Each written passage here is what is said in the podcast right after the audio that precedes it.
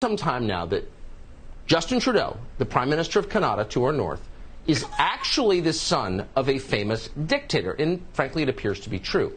Is that famous dictator A, Colonel Muammar Gaddafi of Libya, B, Fidel Castro of Cuba, or C, Chairman Mao of China?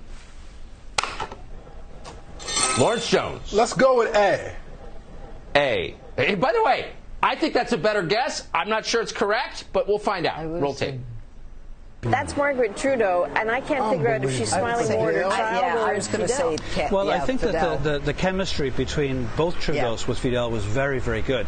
And in the first book, which I remember reading, she said that uh, sh- Fidel was the sexiest man she'd ever met, and she spent the whole time flirting with him.